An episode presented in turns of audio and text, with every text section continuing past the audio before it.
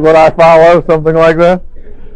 Well, it's good to be uh, back this week. Uh, last week I was at a church of a student, a student of mine who had planted a church a year ago, and it was their one year anniversary, and he asked if I could come to that service a couple months ago, and I told him yes. So I know that some of uh, you may have visited for the first time last week to hear our study on Daniel, and uh, you were somewhat disappointed I wasn't here, but you had a great teacher. And uh, I'm glad you're back. and I want to encourage you, if you uh, if you enjoy the class after a few Sundays, that you might consider joining the class. If you'd like to join the class, you can see Glenn, and he'll tell you all about that. And uh, also, if you're interested in discussing the sermon more after the class is over, uh, there's usually a group that goes to lunch, and it's called the Lunch Bunch. And this is basically anybody's opportunity to correct anything that I say wrong. I've said, you know. So anyway, if you're interested in uh, going to uh, lunch, you can see me, and I'll tell you where we're going. So uh, that's usually right after the class. Okay, take your Bibles and turn to Daniel chapter 3.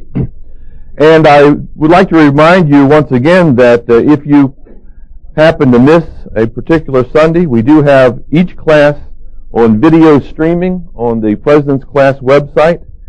So you can, uh, I think it's uh, on there, what is it, John, the very next day or two days after the lesson, it's actually on the website. So you can watch, watch the lesson, usually Monday night. Okay, Daniel chapter 3. now, Daniel chapter 3 is the story of the three Hebrew children in the fiery furnace. Only that phrase, Hebrew children, uh, is a misnomer because they're closer to 35 years of age when they are put in the fire uh, than 15. Okay? And let me explain how I know that. because in Daniel chapter 1, we have an overview of the book, which is a 70-year overview telling about Israel's uh, captivity in Babylon. Then chapter 2 begins uh, the reign of Nebuchadnezzar. And he reigns for 40 of those 70 years. Chapter 2, the beginning of the reign of Nebuchadnezzar. Chapter 4, the end of the reign of Nebuchadnezzar. And that leaves chapter 3 right in the middle, and it takes place about halfway through his reign which means that the Hebrew children are actually 35 years of age since they were about 15 or 16 when they were captured. Now, chapter 3 revolves around the building of a monument that Nebuchadnezzar erects to honor himself. Okay? So let's look at the description of the monument in verse 1. Daniel 3 verse 1. It says, Nebuchadnezzar the king made an image of gold. So that's the composition, whose height was 60 cubits and its width 6 cubits. So now we have the composition and the dimensions of the statue. Now, a cubit is 18 inches. So it says in verse 1 it was 60 cubits high, which means it was 90 feet high six cubits wide, which means it had a base of about nine feet. Now, at this time, uh, which would make it about ten stories, it would be it would be about the size of the Statue of Liberty. So that can put it in some sort of perspective. Only the base would be much narrower, so it would be a narrow, narrow needle-like structure. And we believe that the statue was the image of a man, probably Nebuchadnezzar himself, and a statue that's 60 or 60 cubits high, and even if it was just overlaid with gold, not solid gold, it would still be worth millions and millions and millions of dollars. Now, to give you some idea how big this was, the Colossus of Rhodes, which was built 350 years after this event, was only 15 feet higher than the statue. And the Colossus of Rhodes was one of the seven wonders of the ancient world. Which means that this would have been the largest structure at the time of Nebuchadnezzar's reign. So it was an architectural uh, wonder. And then it goes on to say in verse 1, he set it in the plain of Dura in the province of Babylon. Now, the exact location where the statue sat was not discovered until the late 1800s. In other words, we knew that the Bible said there was a statue, but we never had any historical evidence. But in the late 1800s, archaeologists discovered the very base of this statue, six and a half miles southeast of Babylon. And note the word at the end of verse 3 that it was on the plain of Dura. And if something is on a plain, that means it can be seen for miles. And so as you were entering Babylon from the southeast, uh, or from the southwest, as you were coming toward the southeast, you would have been able to see this high structure for miles on end. Now I know that because Dallas is built on a plain. And I live in Rockwall, 25 miles away, and I can see the buildings in Dallas from my home in Rockwall. And why? Because it's built on a plain. And so he made sure that it was large enough that it could be seen from miles. Now, it's important to understand that this statue is probably a replica of the statue that Nebuchadnezzar saw in his dream in chapter 2. Now remember, he has what's called a prophetic dream. It's a dream that God gave him. He didn't realize it came from God, but it was a God-given dream of a statue that was made of four metals. The statue was that of a man. The head was made of gold. The chest and the arms were made of silver. The legs were made of bronze. And the feet were made of iron. And each one of those metals represented a kingdom. The head of gold, Babylon and Nebuchadnezzar. The chest of silver, Persia, Media. The legs of bronze, Greece, Alexander. And then the feet, Rome, under the Caesars. Each empire would defeat the one before it. And I believe that this statue that Nebuchadnezzar builds is the statue of his dreams, but guess what he does? He makes the whole statue gold. In, other words, he says the whole statue represents Babylon.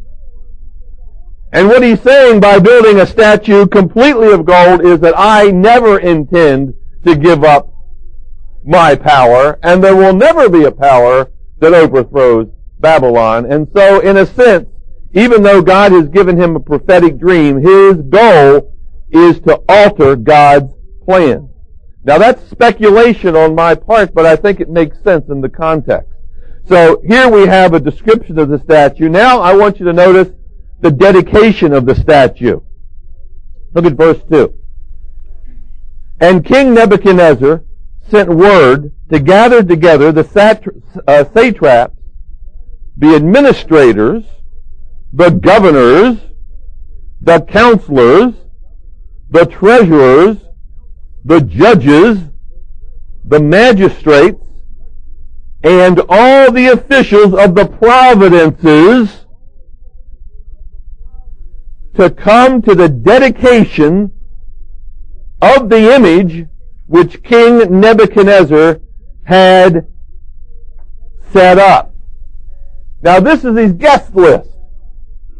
These are the people who are invited to the dedication ceremony. It's a who's who of the elite in the Babylonian Empire. Now where I come from, back east, Baltimore, Maryland, there used to be a woman that lived in Washington D.C. named Perle Mesta. Anybody remember Perle Mesta? She threw the greatest bashes and celebrations in the United States. And she had a list, an exclusive list, of 400 people that she would invite. This is the list of 400. The most important people in the entire empire coming here for the dedication.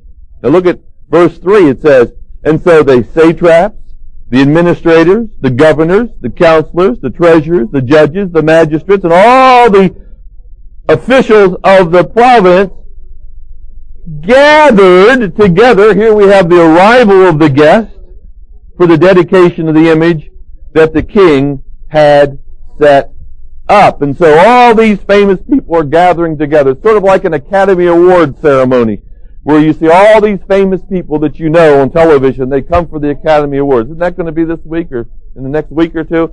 And you're going to see all these different people show up. And look what it says at the end of verse 3. And they stood before the image that Nebuchadnezzar had set up. And that's what you're going to see. They're all going to be standing out in front of the building where the Academy Awards are going to be, and they're going to be the cameras and the reporters, and there'll be people that are standing on the other side of, of the ropes, and they're going to be looking at the famous people, and they'll be gawking, and we're going to be gawking on television. And that's exactly the scene that you have here. And now the opening ceremony. The curtain rises. And it says in verse 4, Then a herald cried aloud. That word herald means a preacher, in a sense. Same word as preacher. This is a guy can raise his voice very loudly.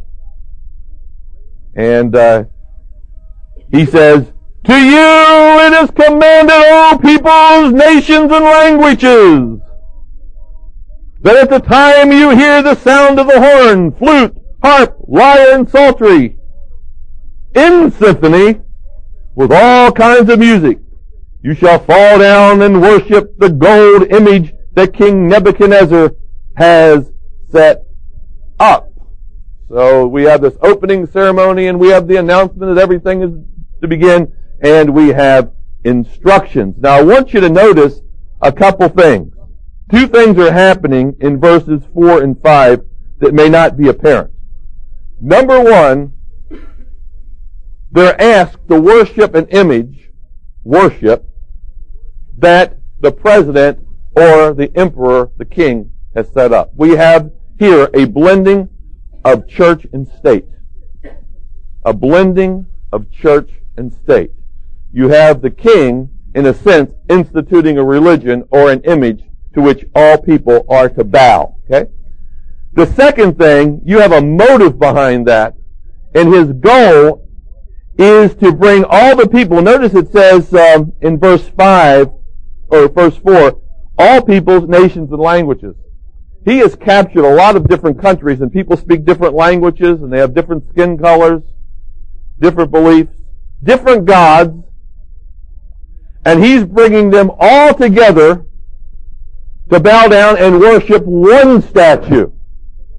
So he's establishing, in a sense, uh, a state religion, and he wants the people unified around this religion to give their allegiance to this one religion that he's establishing. Just as King Henry VIII established a religion in England. When he wanted to get a divorce and the Pope would not allow him to get divorced, he broke with the Catholic Church and started the Church of England. Here was a leader starting his own religion. Now everybody born in England does not have to belong to the Church of England, but it is the state religion. And you do have to acknowledge it, and guess what else you have to do? You have to pay taxes, which then pay the ministers of that state religion. So this is an acknowledgement that there is an official religion. Now to understand what's happening, you need to realize that when one country defeated another country, the victor believed that its gods were stronger than the defeated country's gods. So if Babylon defeats Egypt, Babylon's gods are stronger than the Egyptian gods. If Babylon defeats Israel, then Nebuchadnezzar believes that his gods, Marduk and Bel and all these other gods are stronger than Israel's God, Jehovah. And so now all these people from the defeated nations and those that he has made officials back in those nations, sort of like vassal, vassal kings, now must come and bow down to the image. Can they still hold on to their gods? Yes. But they have to admit that Nebuchadnezzar's God is the ultimate God. So that's what we're dealing with at this point. It's important that you realize that. Now also, notice in verse 5, and this is for those of you, who are movie, uh, music buffs, notice that the royal orchestra is there. They have the horns, which were made of animal horns, the horns of animals, flutes, which were made from reeds, and then we have stringed instruments, harps, lyres, psaltery, And King James actually says uh, dulcimers and, and a few other things there. But look at this. All in symphony with all kinds of music. And so here we see that this is a major occasion and that he has the royal orchestra there and they're all dressed up in their black tuxedos or their gold braided uniforms or whatever it is. And this, and they're going to sort of strike the note. And that's the opening exercise. And instead of just sitting back in your seats, listening to the music, you're all to bow down before the orchestra. So this we could liken liken this to an inauguration when the president is inaugurated and he has maybe the, one of the military bands there, or they have the the uh, symphony from Washington D.C., the National Symphony there, and they strike up the music and uh, they play "Hail to the Chief" and all this kind of stuff. So you have this official music going on, and there's a lot of ceremony and pomp and pageantry here. Okay, now there is a warning that is issued in verse 6 at the end of the instructions. It says, Whosoever does not fall down and worship shall be cast immediately into the midst of a burning, fiery furnace. Now, they don't expect anyone not to bow down. This is just something that they would, just, a warning. You know, we want the nation to be unified. This is a come to be, time to be unified, not to grout about something. We want to see the whole nation exhibit unity. Okay, so this is sort of a protocol thing. Now, we have the dedication service actually described in some detail, okay? So look at verse 7. Look at verse 7. So at that time, when all the people heard the sound of the horn, flute, harp, and lyre in symphony with all kinds of music, all the peoples, nations, languages fell down and worshiped the gold image which Nebuchadnezzar had set up. Everything went as planned. Until. Until the unexpected happens. That always happens, doesn't it? Something, you know, if you're at the Academy Award ceremony, a light in the camera goes out. You know, somebody runs across the stage, you know, without any clothes. Some crazy thing that you, you couldn't have anticipated in your wildest dreams happens. It always happens. The microphone stops working and you're having to, you know, do that. That's just the way it is. And so they have sort of uh, a fly in the ointment. And we see this. Suddenly an accusation is made. In verse 8 it says this, Therefore, at that certain time, when all this was to happen, the Chaldeans, who were wise men that were working for the king, came forward and accused the Jews. They said, they spoke and said to King Nebuchadnezzar, Oh, king, live forever. Long live the queen. You know, one of those statements. That's how you always had to address it when you got into his presence. Oh, king, live forever. You, O king, made a decree that everyone who hears the sound of the horn, flute, harp, lyre, and psaltery, and symphony with all kinds of music shall fall down and worship the image, the gold image. And whosoever does not fall down and worship shall be cast into the midst of a burning fiery furnace. There are certain Jews whom you have set over the affairs of the provinces of Babylon. We're talking about Shadrach, Meshach, and Abednego. These men, O king, have number one, not paid due regard to you. Number two, they do not serve your God, gods. And number three, or worship the gold image which you have set up. And so they leveled charges against the three Hebrew men. Now, what are the motives for, for these charges? Well, first of all, obviously, the guys did not do what the king had said to do. But I believe hidden in verses 8 and 12, you see two major motives, and the first is hate. Because notice how, how they address uh, the three Hebrew men. It says, Therefore, at that time, certain Chaldeans came forward and accused the Jews. The Jews. Now that was a, you know, did he actually accuse every Jew? No, they were using this in a derogatory uh, way. You can almost hear the disdain in their in their voices as they say, the Jews. So I'd say hate is a motive, and I think jealousy is a motive because in verse 12, look what it says. There are certain Jews. Look at this next phrase. Whom you have set over the affairs of the province of Babylon. They resent that the king has made these foreigners the leaders and have given them key positions in the government and in the administration. And so they charge these men with not obeying the king's command. Now, at this point, we need to ask a very important question. I'm not sure we can answer it, but the question is this. Where's Daniel? Where's Daniel? He's a Jew. Did Daniel bow down and worship the idol? What do you think of that? No, he didn't. You know, Daniel won't do any of that kind of stuff. So that must mean that Daniel either is so powerful that they were afraid to cast uh, accusation against him, or Daniel is not in town during this particular event, even though it's probably the major event in the first half of the king's administration. Maybe Daniel is back in the palace, having actually having to run the affairs of the nation during this event. But the scripture is silent, so we don't know. All we know that three are charged. Now, look what happens. We have an examination of the three. Look at verse 13. Then Nebuchadnezzar, in rage and fury, gave the command to bring Shadrach, Meshach, and Abednego.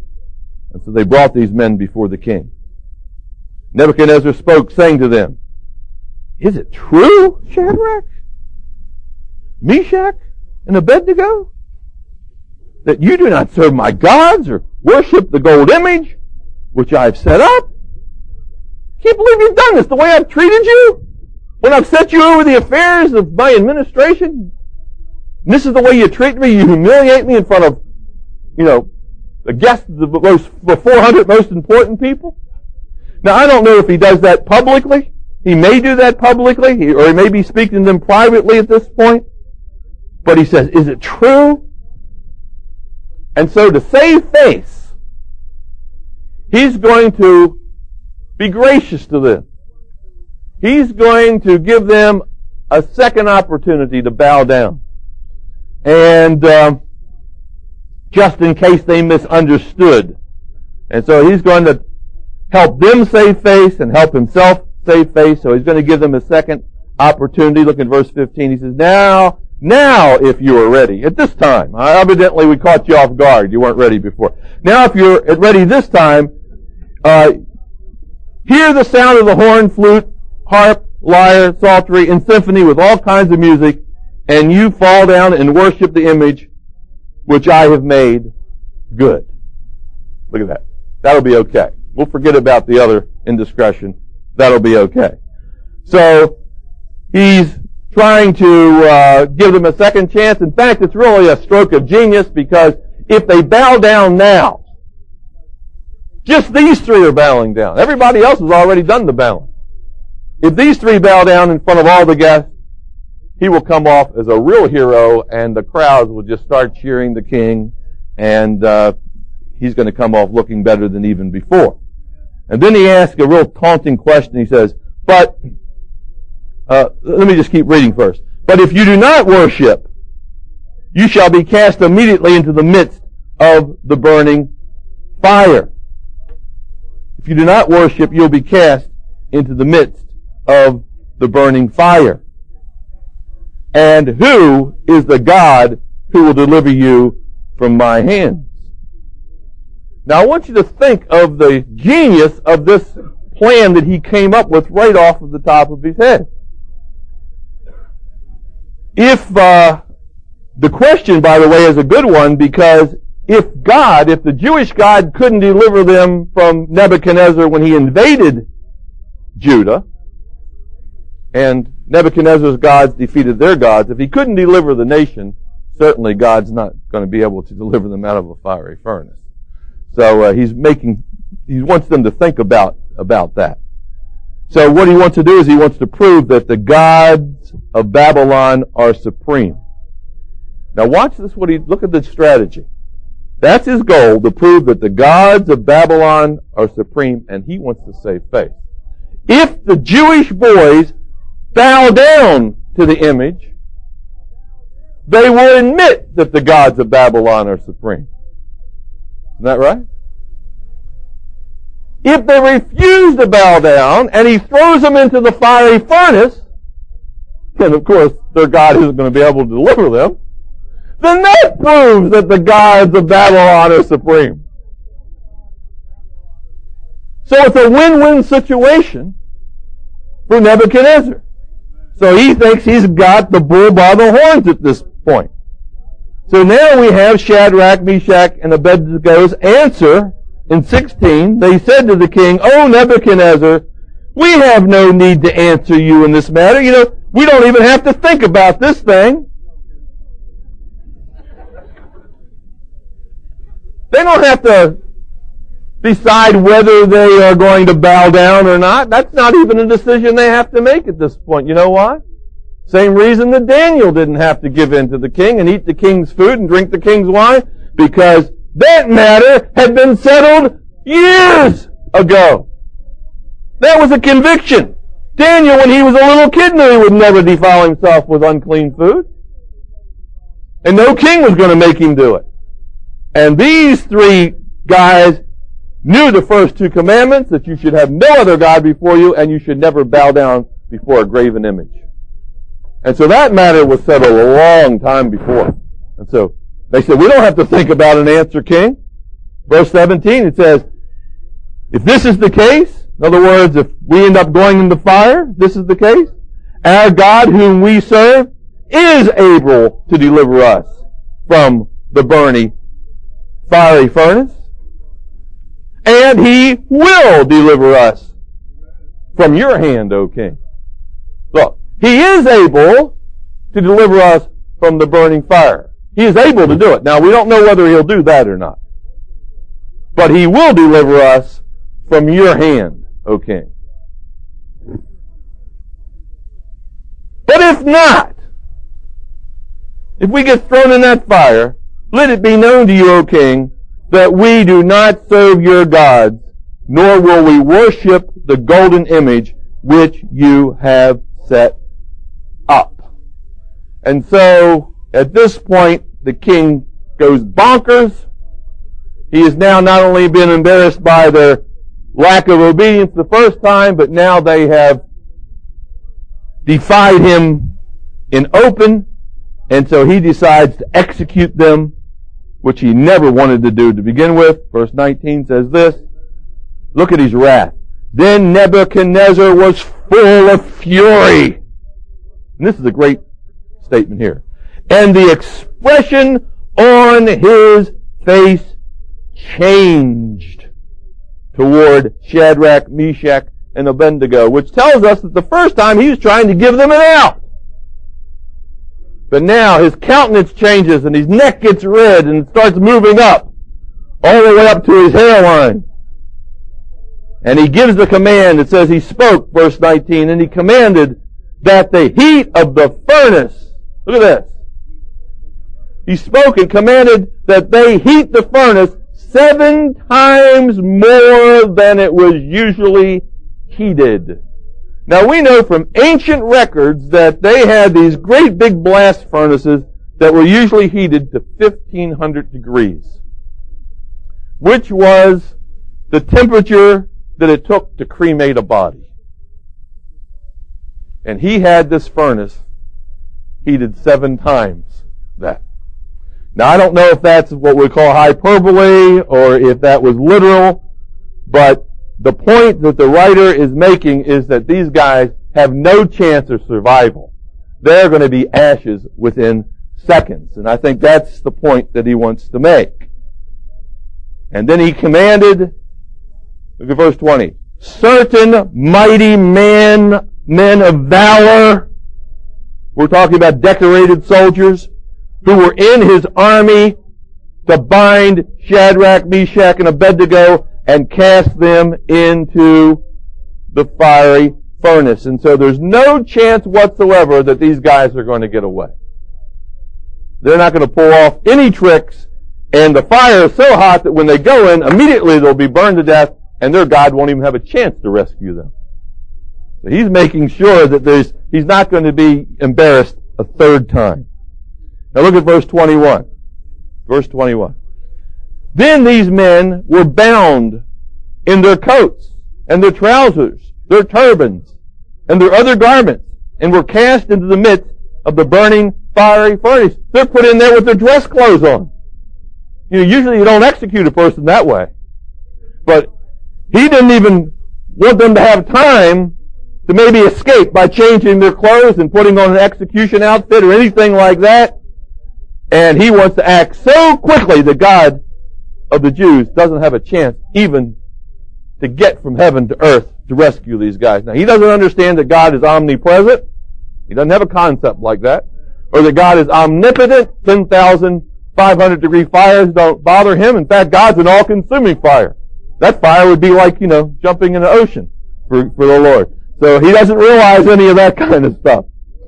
But look at verse 22. Therefore, because the king command, command was urgent, and the fire exceedingly hot, the flame of the fire killed those men, those mighty men of valor, who took up Shadrach, Meshach, and Abednego. Just getting close to the furnace caused their death. Now you've been next to your grill sometimes when it's burning hot. After it's been burning for an hour, and you get too close to your grill, you have to move away, don't you? Can you imagine a fire that's thousands of degrees? And so here are these men and they're struggling. But it's interesting, even though the men who bound them died, doesn't seem to affect Shadrach, Meshach, and Abednego when they get near the furnace. That's sort of strange. You never noticed that too much before, did you?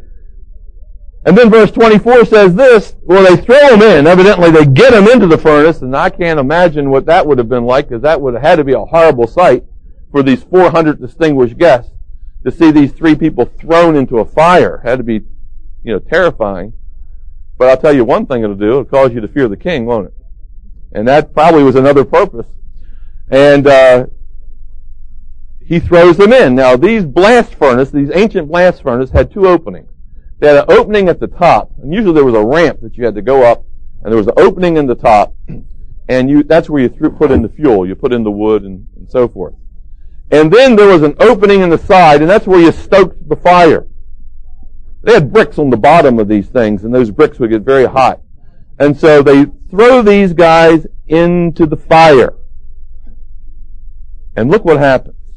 Look at verse 24. It says, then King Nebuchadnezzar was astonished. And he rose in haste and he spoke, saying to his counselors, Did we not cast three men bound? Bound? Remember that word. In the midst of the fire? And they answered and said to the king, True, O king. Look!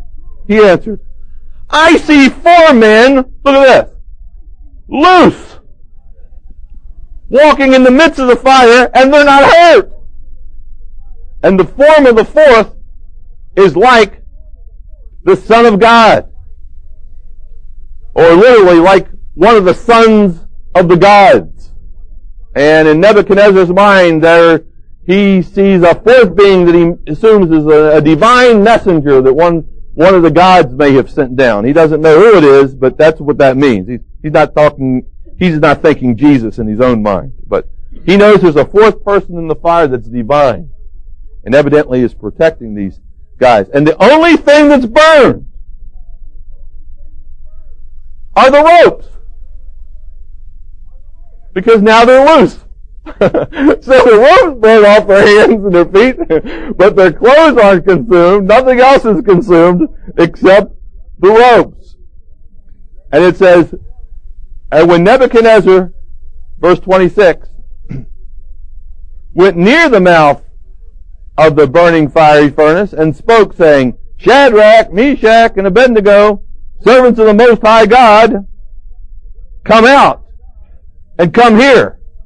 Then Shadrach, Meshach, and Abednego came from the midst of the fire.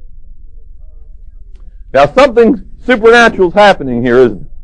Because the king, even though he probably doesn't go right up inside there where he'd get burned, he gets close enough where he can shout to him and says, come on out. And so they come on out. Now guess who's still in the fire? Well, the fourth man's still in the fire. He's still in there. He doesn't come out. And, uh, which is very interesting.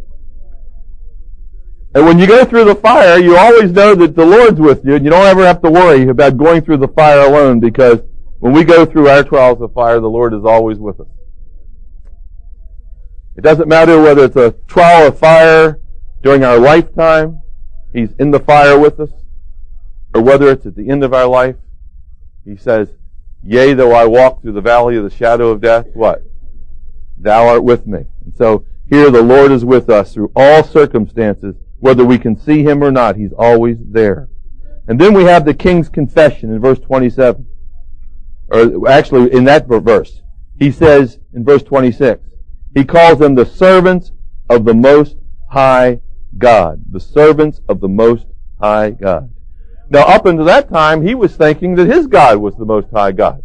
Now, it's interesting, back in chapter 2, remember when Daniel gave him the answer to his dream? He then said Daniel's God was the God of gods and the Lord of lords. You remember that? Look back in uh, chapter 2 and verse 47. chapter 2 and verse 47. Look what it says there. The king answered Daniel, and he said, Truly, your God is the God of gods, the Lord of lords, the revealer of secrets, since you could reveal the secret.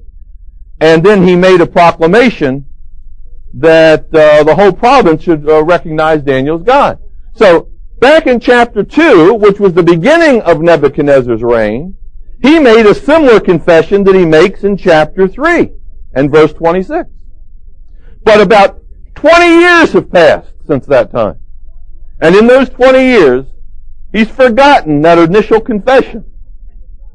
And he had an initial understanding who God was in a crisis in his life, and he acknowledged God at the beginning of his reign. But then when things got better, guess what? Totally forgot about God. And so God gets his attention again, right in the middle of his reign. And he makes that confession again, that the Jewish God is the most high God. Now back in chapter 3 in verse 27, we have the diplomats, their reaction to all this. They sort of do an inspection. It says the satraps and the administrators, governors, and the king's counselors gathered together, and they saw these men on whose bodies the fire had no power. And the hair on their head was not singed, nor their garments affected.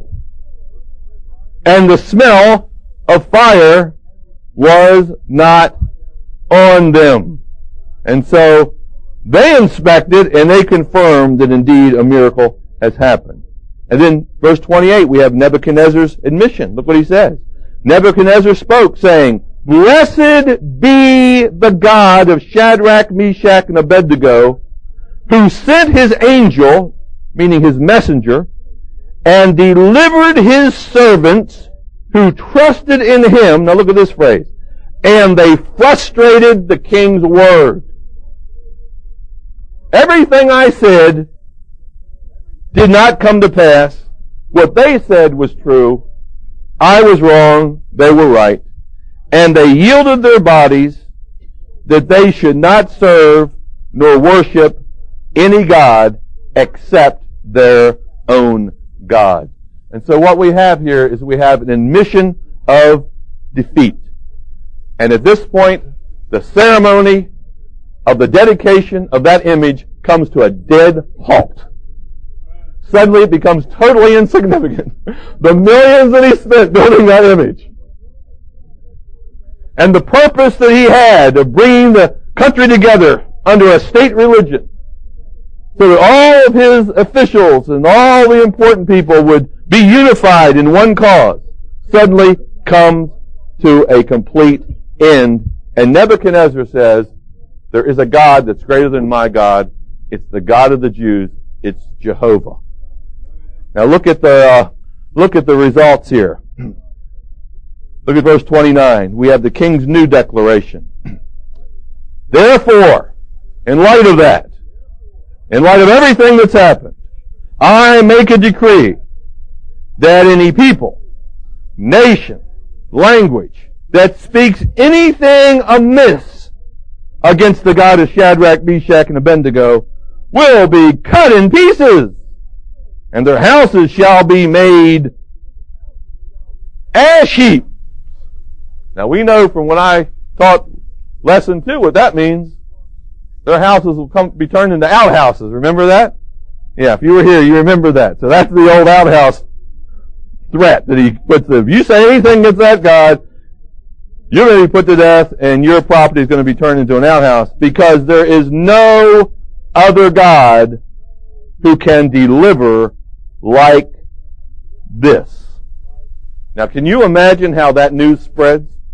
When these people go back to their own provinces to work and govern, and they tell this story, the message, these people become evangelists for the God of Israel, and knowledge about the true and living God, the one true and living God, spreads throughout the entire Babylonian empire. And that's why when the wise men come to visit Jesus from the east, from Babylon, they have understanding about who Jesus is and about the Messiah and about the God of Israel. Because the Jewish religion has spread throughout the entire empire. And then the final result, verse 30. And if this isn't a reversal, then the king promoted Shadrach, Meshach, and Abednego, notice the word promoted, in the province of Babylon. He actually gives them more authority than they had before. And so these guys who were hoping that they would be put to death, the Chaldeans, hoping that these three would be put to death, and they probably would have been raised themselves into their positions, end up having these guys promoted even to higher positions. And along with Daniel, the four, these three plus Daniel, are basically running the entire affairs of the entire Babylonian empire for King Nebuchadnezzar. And so that ends chapter 3. Now let me give you two major lessons. Now we've had other kinds of lessons in, in the uh, passage, but let me give you two lessons. Two other lessons that you can take with you. Number one, when you serve and trust God, you are indestructible until God says otherwise. I don't care what anyone tries to do to you. When you're serving God and you're trusting God, you're indestructible until God is finished with you. And it's very important that you understand that no one has the ability to harm you beyond the limits that God sets. Not even Satan himself. Not even Satan himself. When Satan comes and wants to hurt Job and actually take his life, God sets a limit. God is in charge, not Satan, not the leaders of this world. Okay, number two, second major lesson. The duty of believers is to remind the state of its limitations. The duty of believers is to remind the state of its limitations. The state is responsible to God. The state is responsible to God, and we're to call their attention to that fact in a way that makes the state listen. The state is not to set its own religion, thus being ahead of the religion or having a state religion. The state must realize that God has the ultimate authority over the state. And any time the state steps beyond its bounds and tries to do what only God can do, it has stepped beyond its limitations, and we need to call the state on these types of things. Now, how do we do it? Well, we can do it through legislation if we live in a country where that has a democracy. But guess what? Many countries don't have democracies, do they? And therefore, you may have to call the attention to the government in other ways. With these guys, they were willing to be martyrs. They're willing to put their lives on the line. Sometimes we may have to do that. Sometimes it involves protesting. Sometimes it involves suffering for righteousness. Just as many people have suffered for righteousness because they chose to obey God rather than man, showing that God, not man, has the ultimate authority over nations. And even kings are under the authority of God. So when Pilate says, don't you know, Jesus, that I have the authority to put you to death? Jesus responds, you have no authority except that which God gives you. So it's important that we realize that uh, that God is the ruler of nations. He's the one who raises up kings and sets them down. And blessed is the nation whose God is the Lord. Amen. Let's pray. Lord, we thank you for uh, the time that we could spend today in chapter 3 and help us to take some of these principles home. Help us to realize that you are in every battle that we, that we go through when we are trusting and we're serving you. Uh, your presence uh, through the Holy Spirit, through your angels that you send. We don't even, sometimes we don't even realize they're there, are there. Each step of the way. And we thank you, Lord, that uh, when we indeed put our faith in you that you are a God who delivers. Our God is able to deliver. And what a message we can take with us today. And even though a king says, who can deliver you? We saw in this passage that you indeed not only have the power, but you do deliver us and that no one can hurt us because you've protected us and you've put a hedge around us all for your glory, that your name will be spread wherever we go. That we will acknowledge you and say that we serve the one true and living God. In Jesus' name we pray. Amen.